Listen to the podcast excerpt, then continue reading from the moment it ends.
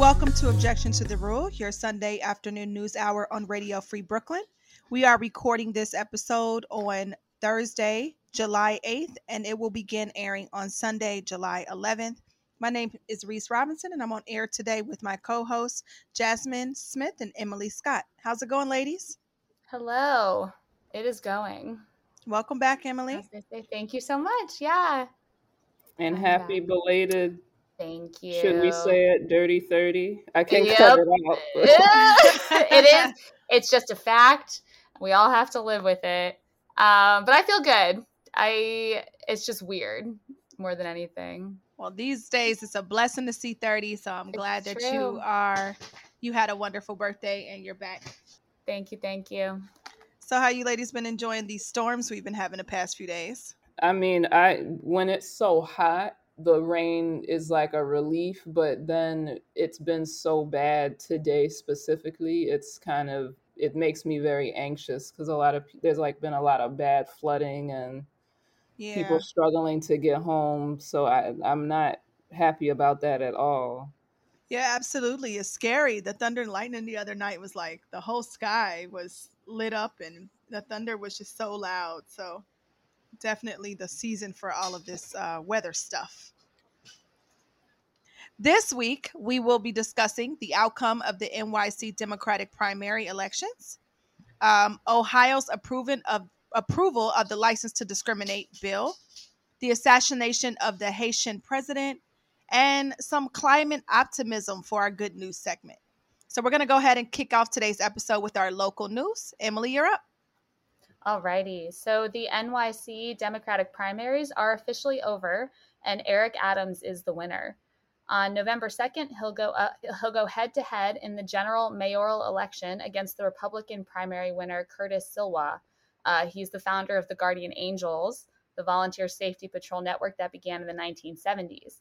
Uh, however, quote, Democrats outnumber Republicans seven to one in New York City, and Adams is by far the favorite to win. Um, and that quote is from an AP News article that I will um, continue to reference. So, um, Adams is the current Brooklyn Borough president and a former police officer. Uh, according to that AP article by Karen Matthews, Adams won by, quote, appealing to the political center and promising to strike the right balance between fighting crime and ending racial injustice in policing. Uh, it should come as no surprise that he is not uh, pro defunding the police. Quote, Adams is a study in contradictions who at different times has been a defender of Nation of Islam leader Louis Farrakhan, a registered Republican, and a Democratic state senator thriving in a world of backroom deals. Adams speaks frequently of his dual identity as a 22 year police veteran and a black man who endured police brutality himself as a teenager. He said he was beaten by officers at age 15. Uh, if elected, he will be only the second black mayor in the history of New York, the first being David uh, Dinkins, who was elected in 1989 and served until 1993. Uh, as of July 7th, he was leading Kathryn Garcia by only about one percentage point, a little more than 8,000 votes. Uh, but that the, you know, essentially he's already won. Like there's um, whatever the numbers are still left to count. That's essentially it. Uh, this was, quote, New York's first major race to use ranked choice voting. And while that was very cool, as we've talked about here on the show, it was also kind of a shit show. Um, quote, as votes were being tallied on June 29th, election officials bungled the count by inadvertently including 135,000 old test ballots. Erroneous vote uh, tallies were posted for several hours before officials acknowledged the error and took them down. The mistake had no impact on the final outcome of the race. Unfortunately, however, that snafu will likely have a widespread negative impact. Maggie Astor wrote a story for the New York Times titled, uh, Why New York's Election Debacle is Likely to Fuel Conspiracy Theories. Quote, it was a stunning display of carelessness, even from an agency long known for its dif- dysfunction, and the reverberations will continue long after Tuesday evening.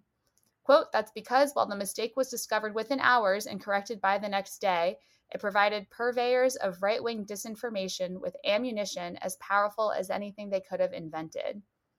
Quote, the disinformation fueled by New York's mistake may not end up being compelling to Americans who haven't already bought into the lie that the 2020 election was stolen, but it is very likely, especially among New Yorkers, to undermine overall trust in public institutions. And that sort of distrust distrust creates fertile ground for disinformation to grow. Um, so, a little more background on the dysfunction of the New York City Board of Elections. Uh, the New York Times published an article on June 30th uh, and then updated a little bit on July 2nd titled Inside the Turmoil at the Agency Running Ranked Choice Voting. Quote New York is the only state in the country with local election boards whose staffers are chosen almost entirely by Democratic and Republican Party bosses. The system is meant to ensure fairness by empowering the parties to watch each other, but for decades, the board in New York City has been criticized for nepotism, ineptitude, and corruption. In recent years, the political appointees who run the board have stumbled again and again. They mistakenly purged about 200,000 people from voter rolls ahead of the 2016 election. They forced some voters to wait in four hour lines on election day in 2018, and they sent erroneous ballots to nearly 100,000 New Yorkers seeking to vote by mail last year. Still, while some lawmakers have suggested reforms, the proposals have failed to gain much traction. The structure of the election board is enshrined in the New York State Constitution, so it is hard to change, and political leaders have little incentive to support any reforms because the current system gives them a lot of power. So that is my story. Um, a couple twists and turns in there for sure. Were you guys following um, all the updates about the uh, craziness with the numbers that were coming out last week? Yeah, that was embarrassing it was really mm-hmm. the BOE. I don't know who the intern was running their social media account, but they basically put up like something typed up on the notes app, like put up a picture of that. It's like what in the hell? Like they were some kind oh, dang. of like I didn't see that or something. Like, yeah, that's wild.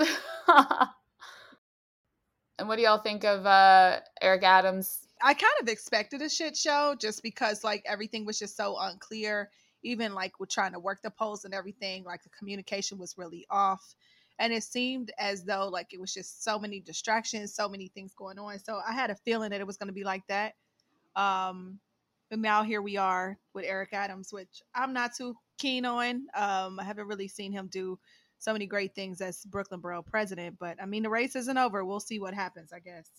It's not, I'm not really surprised by the outcome, but I'm still disappointed. Um, I feel like there was a real chance for there to be someone elected um, who would bring, well, you know what, let me not say elected, for someone to become the Democratic candidate because there are still, you know, people that are not Republican or Democrats running for in the general, but um, there seemed to be a chance to have some real different options this time. And so to see it sort of coalesce around a centrist and someone who all those ads where he's like, I was beaten up by the police, so I decided to become the police. I just was like sick of seeing that.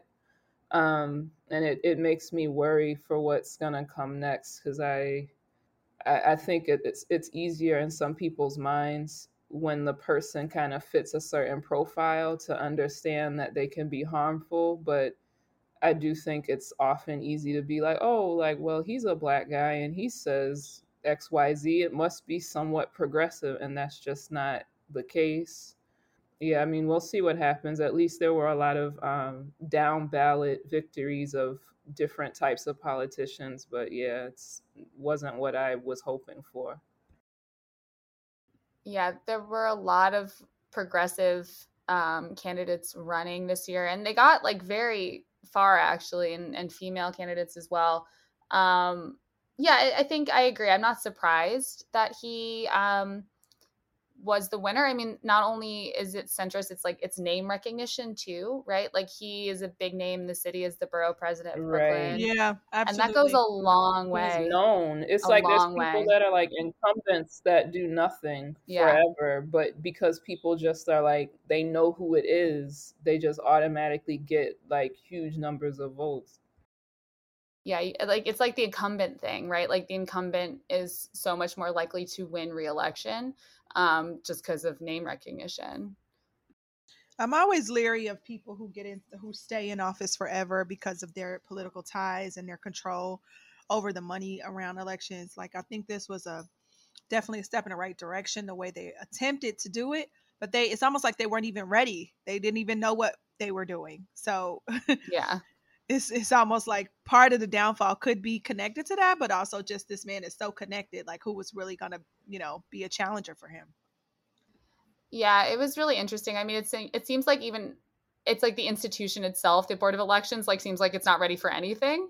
Um, I thought that was really interesting. I guess I've never looked into like I remember all of those like that bullshit happening or people getting purged from the voter rolls and like all the um it like inaccurate ballots that went out last year.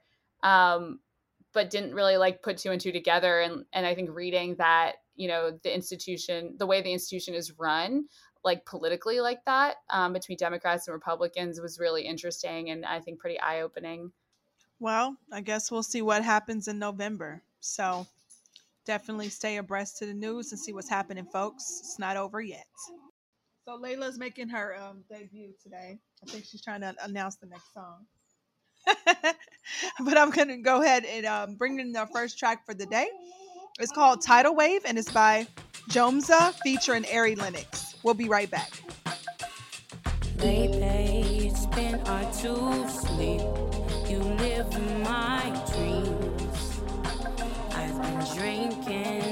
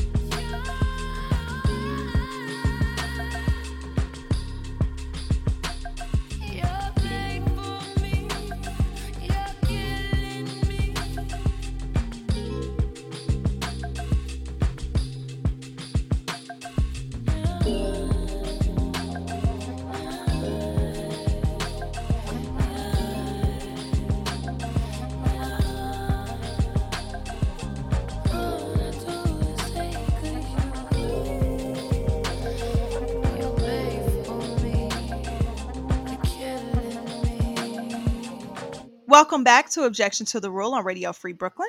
And that artist name, I think I might have messed it up. So it's actually pronounced Neomza. And the track Tidal Wave features Ari Lennox. So I have a quick update from the station. Radio Free Brooklyn is sponsored in part by Pharmagear, offering little or no cost medical braces. For more information, you can call 844 598 6639. So we're going to go ahead and jump into our national news segment. Jasmine, you're up. So, um, this news article was written by Hannah Murphy. It came out July the 7th on Rolling Stone. The title of the article is Ohio Allows Doctors to Deny LGBTQ Healthcare on Moral Grounds. In the latest state level swing at LGBTQ healthcare access, Ohio will now allow medical providers to refuse to administer any medical treatment that violates their moral, ethical, or religious beliefs. The language was buried in a 700 page document of last minute amendments to the state's two year budget bill, which Ohio Governor Mike DeWine approved last Thursday.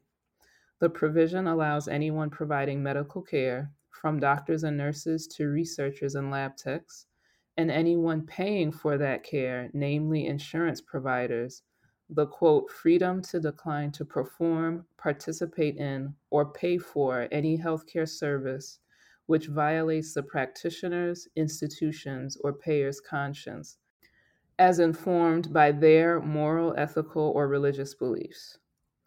The exemption is limited to conscience based objections to a particular healthcare service. It goes on to say that the provider is responsible for providing all appropriate healthcare services other than the particular healthcare service that conflicts with the medical practitioner's beliefs or convictions until another medical practitioner or facility is available. But the bill was overwhelmingly opposed by the state's medical community. The implications of this policy are immense and could lead to situations where patient care is unacceptably compromised. Read a letter to budget negotiators signed by the Ohio Hospital Association, the Ohio Children's Hospital Association, the Ohio State Medical Association, and the Ohio Association of Health Plans. Governor DeWine could have struck the language while signing the rest of the budget into law, but declined to do so, despite issuing 14 other line item vetoes. State and national LGBTQ advocates started sounding the alarm in June when the language was introduced, saying that it will prevent LGBTQ people from accessing the health care they need. With this newly enacted language in place, a medical provider could refuse to prescribe PrEP to an LGBTQ patient looking to reduce their risk of contracting HIV, or refuse to provide gender affirming care to trans and non binary patients, or puberty blockers to transgender minors. Equality Ohio called it a quote, license to discriminate and Human Rights Campaign President Alfonso David said that it jeopardizes the medical well being of more than 380,000 LGBTQ people in, in Ohio. Governor DeWine has insisted that this provision won't change the standard of care in Ohio. This is not a problem, he told a local news station. If there's other things that maybe a doctor has a problem with, it's worked out. Somebody else does those, those things referring to a loosely written clause that requires that the medical professional, when possible, attempt to transfer the patient to a colleague who will provide the requested procedure, as long as making that referral doesn't violate their conscience as well. So, I mean, what is then the point? But even if the medical professional does attempt to make that referral, a quarter of Ohio's population lives in rural counties where LGBTQ friendly medical care is sparse. And for queer elders living in long term care facilities, options are even slimmer. Local advocates have also called foul on lawmakers' move to insert the clause last minute into the state's massive two year, 2,400 page budget bill. They know that they couldn't pass this on its merits as a standalone bill because literally no one is asking for this to be passed. Dominic Detweiler, a public policy strategist for Equality Ohio, told the Columbus Dispatch. It's a strategy that Ohio lawmakers have attempted more than once this year, but it's the first time it's paid off. Earlier in June, when writing a bill that allowed college athletes to profit off of their own image, lawmakers tried to add a provision banning trans athletes from school sports. DeWine did not sign that legislation and instead drafted an executive order that mimicked the original text of the bill but omitted the anti trans portion. Then, just days later, he signed the budget bill into law with the new healthcare statute. More than 250 anti LGBTQ bills have been introduced in state legislatures in 2021, a trend that advocates have called an unprecedented war on the LGBTQ community, breaking the previous record in 2015. Um, and this is um, a section from an article written uh, today on Jan- July the, the 8th on The Advocate about the same issue. Um, it mentions the different medical groups that oppose the amendment, but the Catholic Medical Association issued a press release praising it, saying the support of leaders like Governor DeWine will protect healthcare professionals and patients for years to come. Conscious freedom is a civil right which must be protected so that medical professionals have the freedom to care for patients from a scientific, moral, and ethical standpoint, said the organization's president, Dr. Michael Parker. So, yeah, like very depressing news. Um, if you are in Ohio and you are in need of an LGBTQ friendly physician or some support, there is a site called um, LGBT Cleveland, and their website is lgbtcleveland.org. And if you go to the tab for resources, there's different options for like legal advocacy, crisis hotlines, and other um, resources you can look up in the area. Well, this sucks. Um, that anybody would even consider limiting healthcare access to anyone at this day and age for any reason. I've never really heard of this. I am from Ohio, but I've been away for a really long time. But um, I've definitely heard of some of the madness that is DeWine and the way that he governs and kind of backhandles things to end up like this. Yeah, thank you for sharing that story, Jasmine. I um it really does feel like there's there's a lot you you mentioned your story how many bills are being passed related to trying to regulate um, LGBTQ and queer and trans health and bodies in this country, and it is it's extremely overwhelming. Like I feel like it's it's happening with increased frequency, um, just like you said, it is factually. It's not just a feeling, um, and it is it is really sad, and we need to keep, um, well, not just talking about it, but also think you know sh- sharing resources, like you said, Jasmine. Like there are people who are really going to suffer. Um, and I mean, this country loves denying healthcare to people. um, if you can't afford it, you can't get healthcare. Um, you know, people use it as a weapon. It really is like a it's it's a murderous mentality. It's like I know I say this about a lot of things, but it, it there's so many issues where marginalized groups are sort of like a canary in the coal mine and because there's a lot of people in the mainstream that feel like well that's not really my problem they don't really pay attention to how serious it is until it does start to affect you. Because the way that this is written someone could very easily be like well i'm not going to supply you with birth control. I feel that because you're a certain size like you deserve for xyz to happen to you you know like how can you argue that that's not a sincerely held belief if all you need is just you know the profession the professional has to say well this is what i believe. Like the this like super conservative like very patriarchal like right wing way of thinking becoming so powerful like it's all it's always been powerful but just seeing this like relentless assault on everyone else's rights it's it can be very overwhelming and it's i'm scared for the people in that state And it really, I mean, the medical profession, you know, is supposed to be based in the idea of do no harm. Um, so this really feels like a slap in the face to that at its core. Um, and and you're absolutely right about um, you know, this be opening a lot of very scary doors. I mean, we already know that there's plenty of um, attempts to limit access to birth control, um, other basic health care in this country, all that Hobby Lobby stuff. Um, and it seeping beyond just the insurance level and into the actual medical profession um, is the it does it is the next level.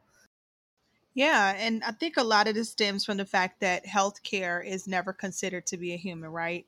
Um, you've heard this language in a lot of other countries um, that where healthcare in um, for specifically for young girls and women uh, is denied. They're denied access to uh, birth control and just uh, overall general things to um, help them develop as they're young.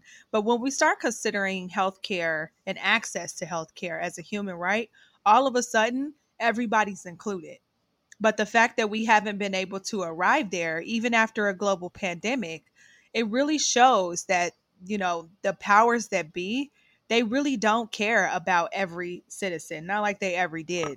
But it's, it's really screwed up because now I think it's so clear that the health disparities in this country are a major problem that is systemically discriminating against and perpetuating problems of poverty, racism, prejudice, and just overall uh, people not being able to live a healthy life because they don't have access to the care they need. Uh, at the end of the day, all you have is your health. And if you can't make it better or you know learn how to do that or get the access to the resources the medicine or even just someone to tell you what you may be doing wrong um, it's really scary. It, it really pushes people into the dark about their health care and not you know it's almost like it's a, a a tedious task to go to the doctor and the dentist because one you can't afford it two you're going to hear some shit that you can't handle and then three you don't even know if you're going to be treated fairly. So people crawl under rocks and they don't go and they don't use it because they feel overwhelmed. Right, yeah. You know, they don't understand their hair, their policies and the way these companies are set up saying, "Oh, you get this health care, you're going to pay all this money." What does this health care really do for me when I really need it? Yeah, it really is. It's it's it's deadly, you know, because if you can't get it's like if if the first stop is to like get some type of like affirming like care so that you can be happy and healthy and you are blocked from getting that, it just snowballs into so many other avoidable problems. And I'd also like to say um, with medicine, and I, I think that there are some professions that there's sort I don't know if you call it like a halo effect or what, but people just sort of assume that people are in those professions out of the goodness of their heart. There are people that go into medicine, into education, into law enforcement, whatever, who definitely who have like agendas that are openly like hostile and like bigoted. And some of them go into those professions knowing that they have that kind of control over people. I mean, there was just a law, um, let me not say a law, but I believe in California recently they decided to try to pay reparations to people who suffered under um, eugenicist laws there. You know, that was a mindset like these people don't deserve to have children, and that's my belief, so I'm going to impose that on them. And it was legal up through like the 70s so you know just it's it's really a shame but you can't go into these situations thinking like oh like well a good doctor wouldn't there's a lot of people that yeah you might assume that they're a good person or whatever but you don't know like how they might treat you versus someone who doesn't look like you who presents different really scary times Absolutely. Um, thank you so much for sharing that story, Jasmine. Um, this is really unfortunate, and please, people, reach out, um, share this story, check out our social media for more information, and continue the conversation as usual because we must advocate for one another at all times, no matter what. So, we're going to go ahead and hop into our next music break before getting into our world news and good news story.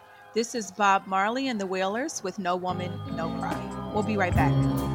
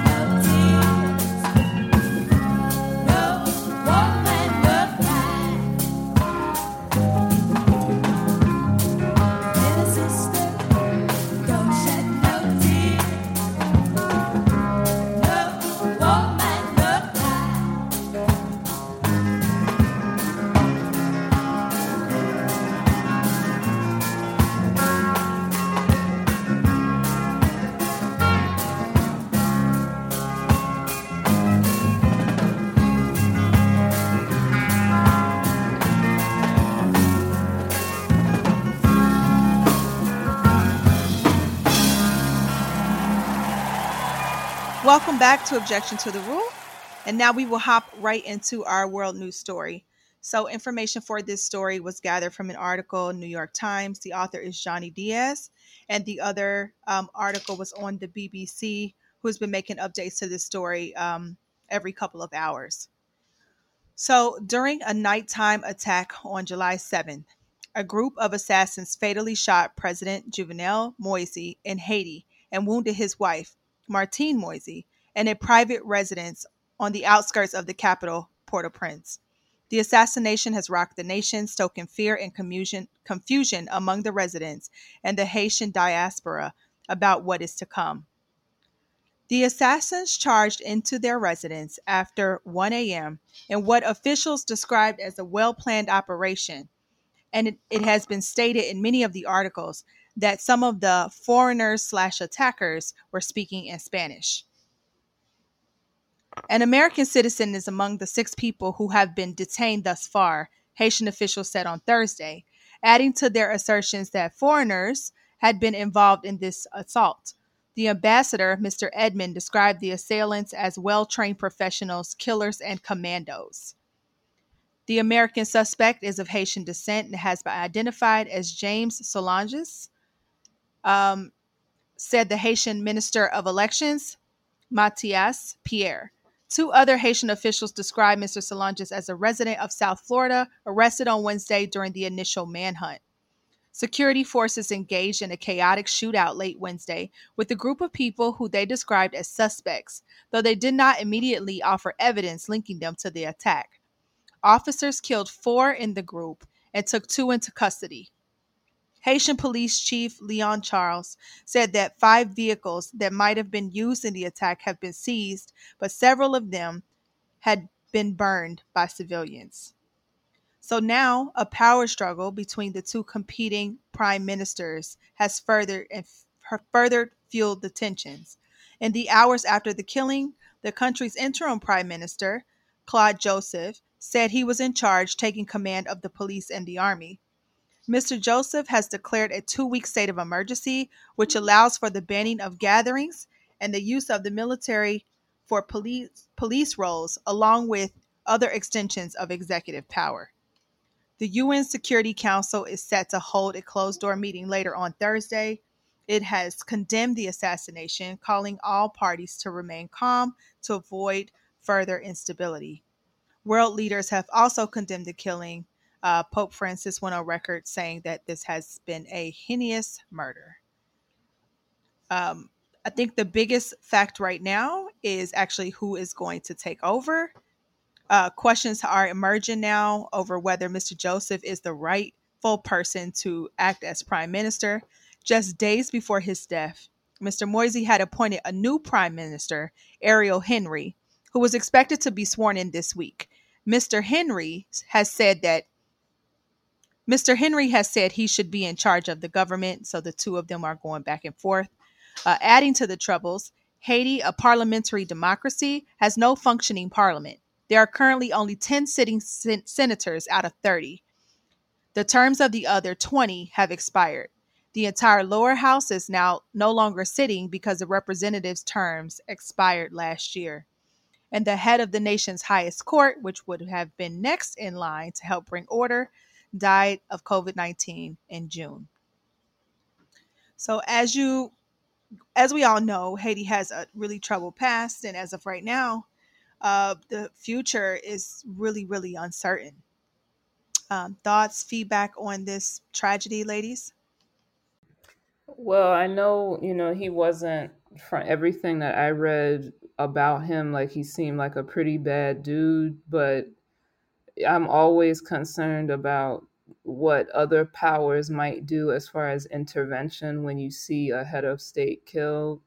So um, yeah, I mean, I, I'm I'm not particularly, you know, like I, he had a family and everything, you know, that he's no longer with. Um, but however you feel about him as a leader, the fact that he's now left like this power vacuum, it makes me very anxious for what like other nations might try to move in and do or even like when you have a state of emergency declared and like the military getting new powers like that's very scary. So i'm you know really hoping for like as peaceful a resolution as can happen but like very anxious. Yeah, that sort of instability, like I mean, that that's instability happening right now must be very scary for everyone in the country, um, let alone like coming from such a violent incident.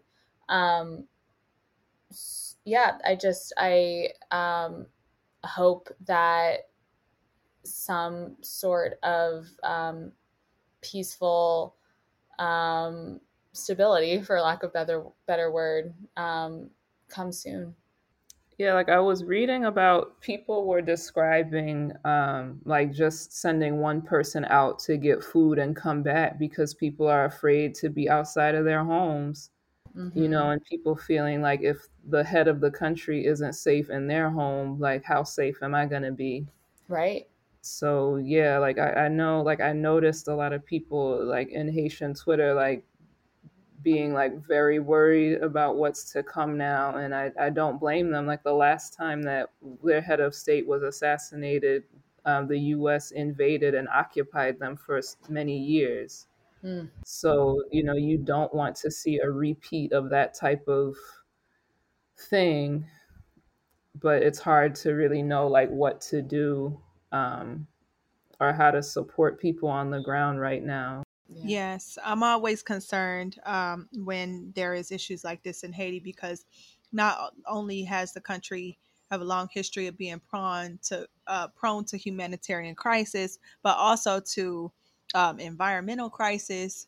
Um, obviously, they have you know hurricanes and storms and things that they're still recovering from that they never fully recover from in the past. So you know we're approaching hurricane season. Um, the weather has been very active so, you know, I'm definitely praying for the people in Haiti because who knows what can happen at any given day when it's not safe to be where you can't get away from. Like, where else will you go? Um, a lot of instability hits every aspect of life there from the food shortages and, you know, uh, the infrastructure often has issues when things like this happen. So it's a very scary time to be there when you don't feel safe and you really just don't know what's next. Yeah, and like we, I would also encourage people to keep an eye out on what's happening with deportations right now because these are the types of situations that people unfortunately have to worry about being sent back into um, when they're, you know, immigrants in this country. So there's that. Um, there's also we talked about uh, President Moise a couple weeks ago, I think, during our Father's Day episode, and there were some resources listed, like to learn more about Haiti. Um, I believe a lot of them have been updated in the wake of what's happening now, so you can check our Facebook page and our Instagram for um, like to refresh your memory of what some of those links and resources are, like to hear from Haitians themselves about what's going on, like what's the background. Um, and yeah, their last president who was assassinated happened in July of 1915. So we're almost coming up on the anniversary of that. And it led to Woodrow Wilson sent the US Marines to Haiti and they occupied from 1915 to 1934. So, you know, a lot of people have a memory of like what the impacts of those interventions have been. So let's just hope that it doesn't repeat itself now. Absolutely. Um, our prayers are with the people of Haiti and just really hoping that um, they're able to just get some things situated so they can get some level of stability back to their country. All right, guys. So we definitely need some good news. Emily, what you got for us today? Alrighty, so uh, the news has been extremely bleak recently as far as climate change goes, let alone all the other things we've been talking about. Um, and I stumbled across uh, an essay on the Guardian's website while I was sort of panic Googling for any information that didn't single, signal uh, doomsday is around the corner. Um, and I this essay is from May of this year, and it's by Rebecca Solnit, uh, who's the author of Men Explain Things to Me, and she's one of my my favorite writers. Uh, the essay is titled "Dare We Hope: Here's my cautious case for climate optimism. Um, so I just wanted to share some highlights that helped to soothe my psyche, because uh, maybe for someone out there, um, it'll do the same for you. Uh, so, quote, three things matter for climate chaos and our response to it the science reporting on current and potential conditions, the technology offering solutions, and the organizing which is shifting perspectives and policy. Each is advancing rapidly. The science mostly gives us terrifying news of more melting, more storms, more droughts, more fires, more famines. But the technological solutions and the success of the organizing to address the largest of all crises have likewise grown by leaps and bounds. For example, ideas put forth in the Green New Deal in 2019, seen as radical at the time, are now the kind of stuff President Biden routinely proposes in his infrastructure and jobs plans. It's not easy to see all the changes. You have to be a wonk to follow the details on new battery storage solutions or the growth of solar power in cheapness, proliferation, efficiency, and possibility, or new understanding about agricultural and soil management to enhance carbon sequestration sequestration. Um, you have to be a policy nerd to keep track of the countless new initiatives around the world. They include recently the UK committing to end overseas fossil fuel finance in December, the EU in January de- uh, deciding to discourage all further investments into fossil fuel based energy infrastructure projects in third countries, and the US making a less comprehensive but meaningful effort this spring to curtail funding for overseas extraction. In April, oil rich California made a commitment to end fossil fuel extraction altogether, if by a too generous deadline. A lot of these policies have been deemed both good and not good enough. They do not get us to where we need to be, but they lay the foundation for further shifts, and like the Green New Deal, many of them seem unlike, seemed unlikely a few years ago. Uh, quote, the organization Carbon Tracker, whose reports are usually somber reading, just put out a report so stunning the word encouraging is hardly adequate. In some, current technology could produce 100 times as much electricity from solar and wind as current global demand.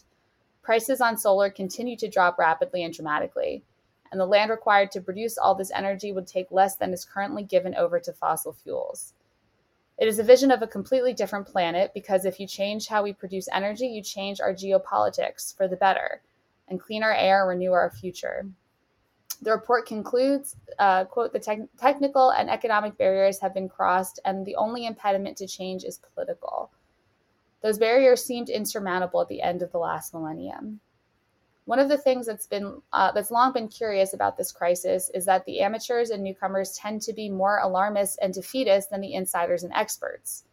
When the climate journalist Emily Atkin calls first time, uh, I'm sorry, what the climate journalist Emily Atkin calls first time climate dudes put forth long, breathless magazine articles, best selling books, and films announcing that it's too late and we're doomed, which is another way to say we don't have to do a damn thing, which is a way to undermine the people who are doing those things and those who might be moved to do them.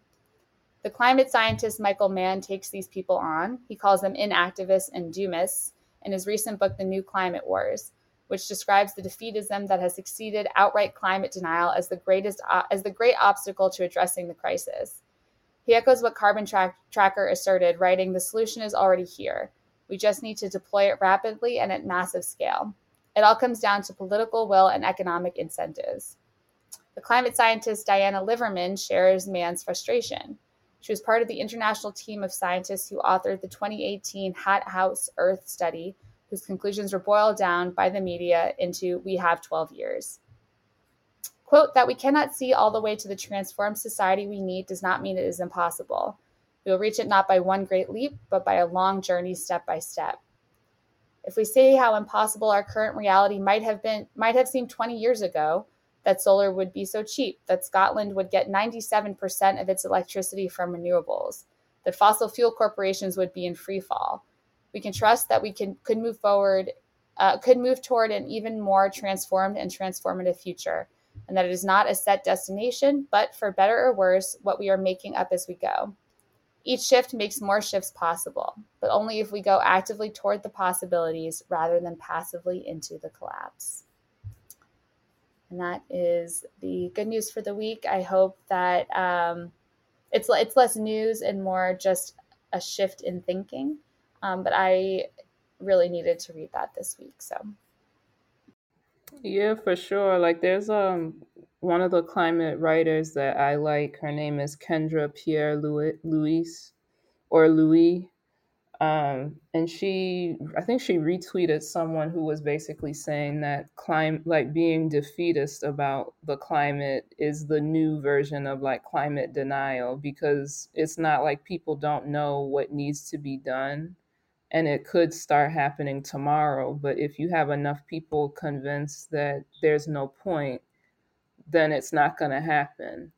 So yeah, like it is um it is important to balance like very real, you know, facing what's going on and not closing your eyes to it, but to also like balance that out with like okay so what can be done about it what am i what am i going to do to contribute to the solution instead of just sort of throwing your hands up and being like oh well Yeah, totally. And I remember the last couple years seeing articles being like, um, "Is it stupid to be hopeful about climate change?" And like, what if we all stop pretending that we can avoid doomsday? And um, to hear, to read that the actual experts don't feel that way, and to like kind of get this perspective that there's actually these like, there's just these writers out there that like you know i mean it's their job. It's and to to publish articles that will be read and alarmist headlines and things like that get those sorts of clicks and to understand that um that's sort of the the framework we are within right now when it comes to like the intensity of the news all the time um it made me feel a lot better that like okay no it's not stupid to be hopeful Yeah, and it, it does feel like not just with climate change, but with all of these issues that we talk about that are very heavy, the opposition wants you to believe that there's no point in you trying. Like they want you to feel like you should just give up. So it is like a way to resist that is starting out with your mentality that a different world is possible and going forward like with that belief because otherwise like you, you know you're playing into what benefits you know the billionaires that are profiting off of destroying the earth That's right. So definitely keep encouraging. And, you know, you really do have to look for the positive news out there because we're so used to hearing so many daunting things, but we can't give up on climate change until it becomes a serious issue for the people that make decisions in its life. And we have to remember that there are strides that have been made, but there's definitely more room for that. So we can't be dismal. We got to be forthcoming and positive. Definitely. All right, folks. Well, we made it. Thank you so much for listening to another episode of Objection to the Rule. You can catch all of our older episodes on radiofreebrooklyn.org, on the Radio Free Brooklyn app, on Spotify, or wherever you get your iTunes podcast. Listen up next for more independent Brooklyn media. going to play you out with our final track of the day. This is Childish Gambino with It Feels Like Summer. Have a wonderful Sunday, and we'll see you next week or Monday. and we'll see you next week. Bye. bye-bye bye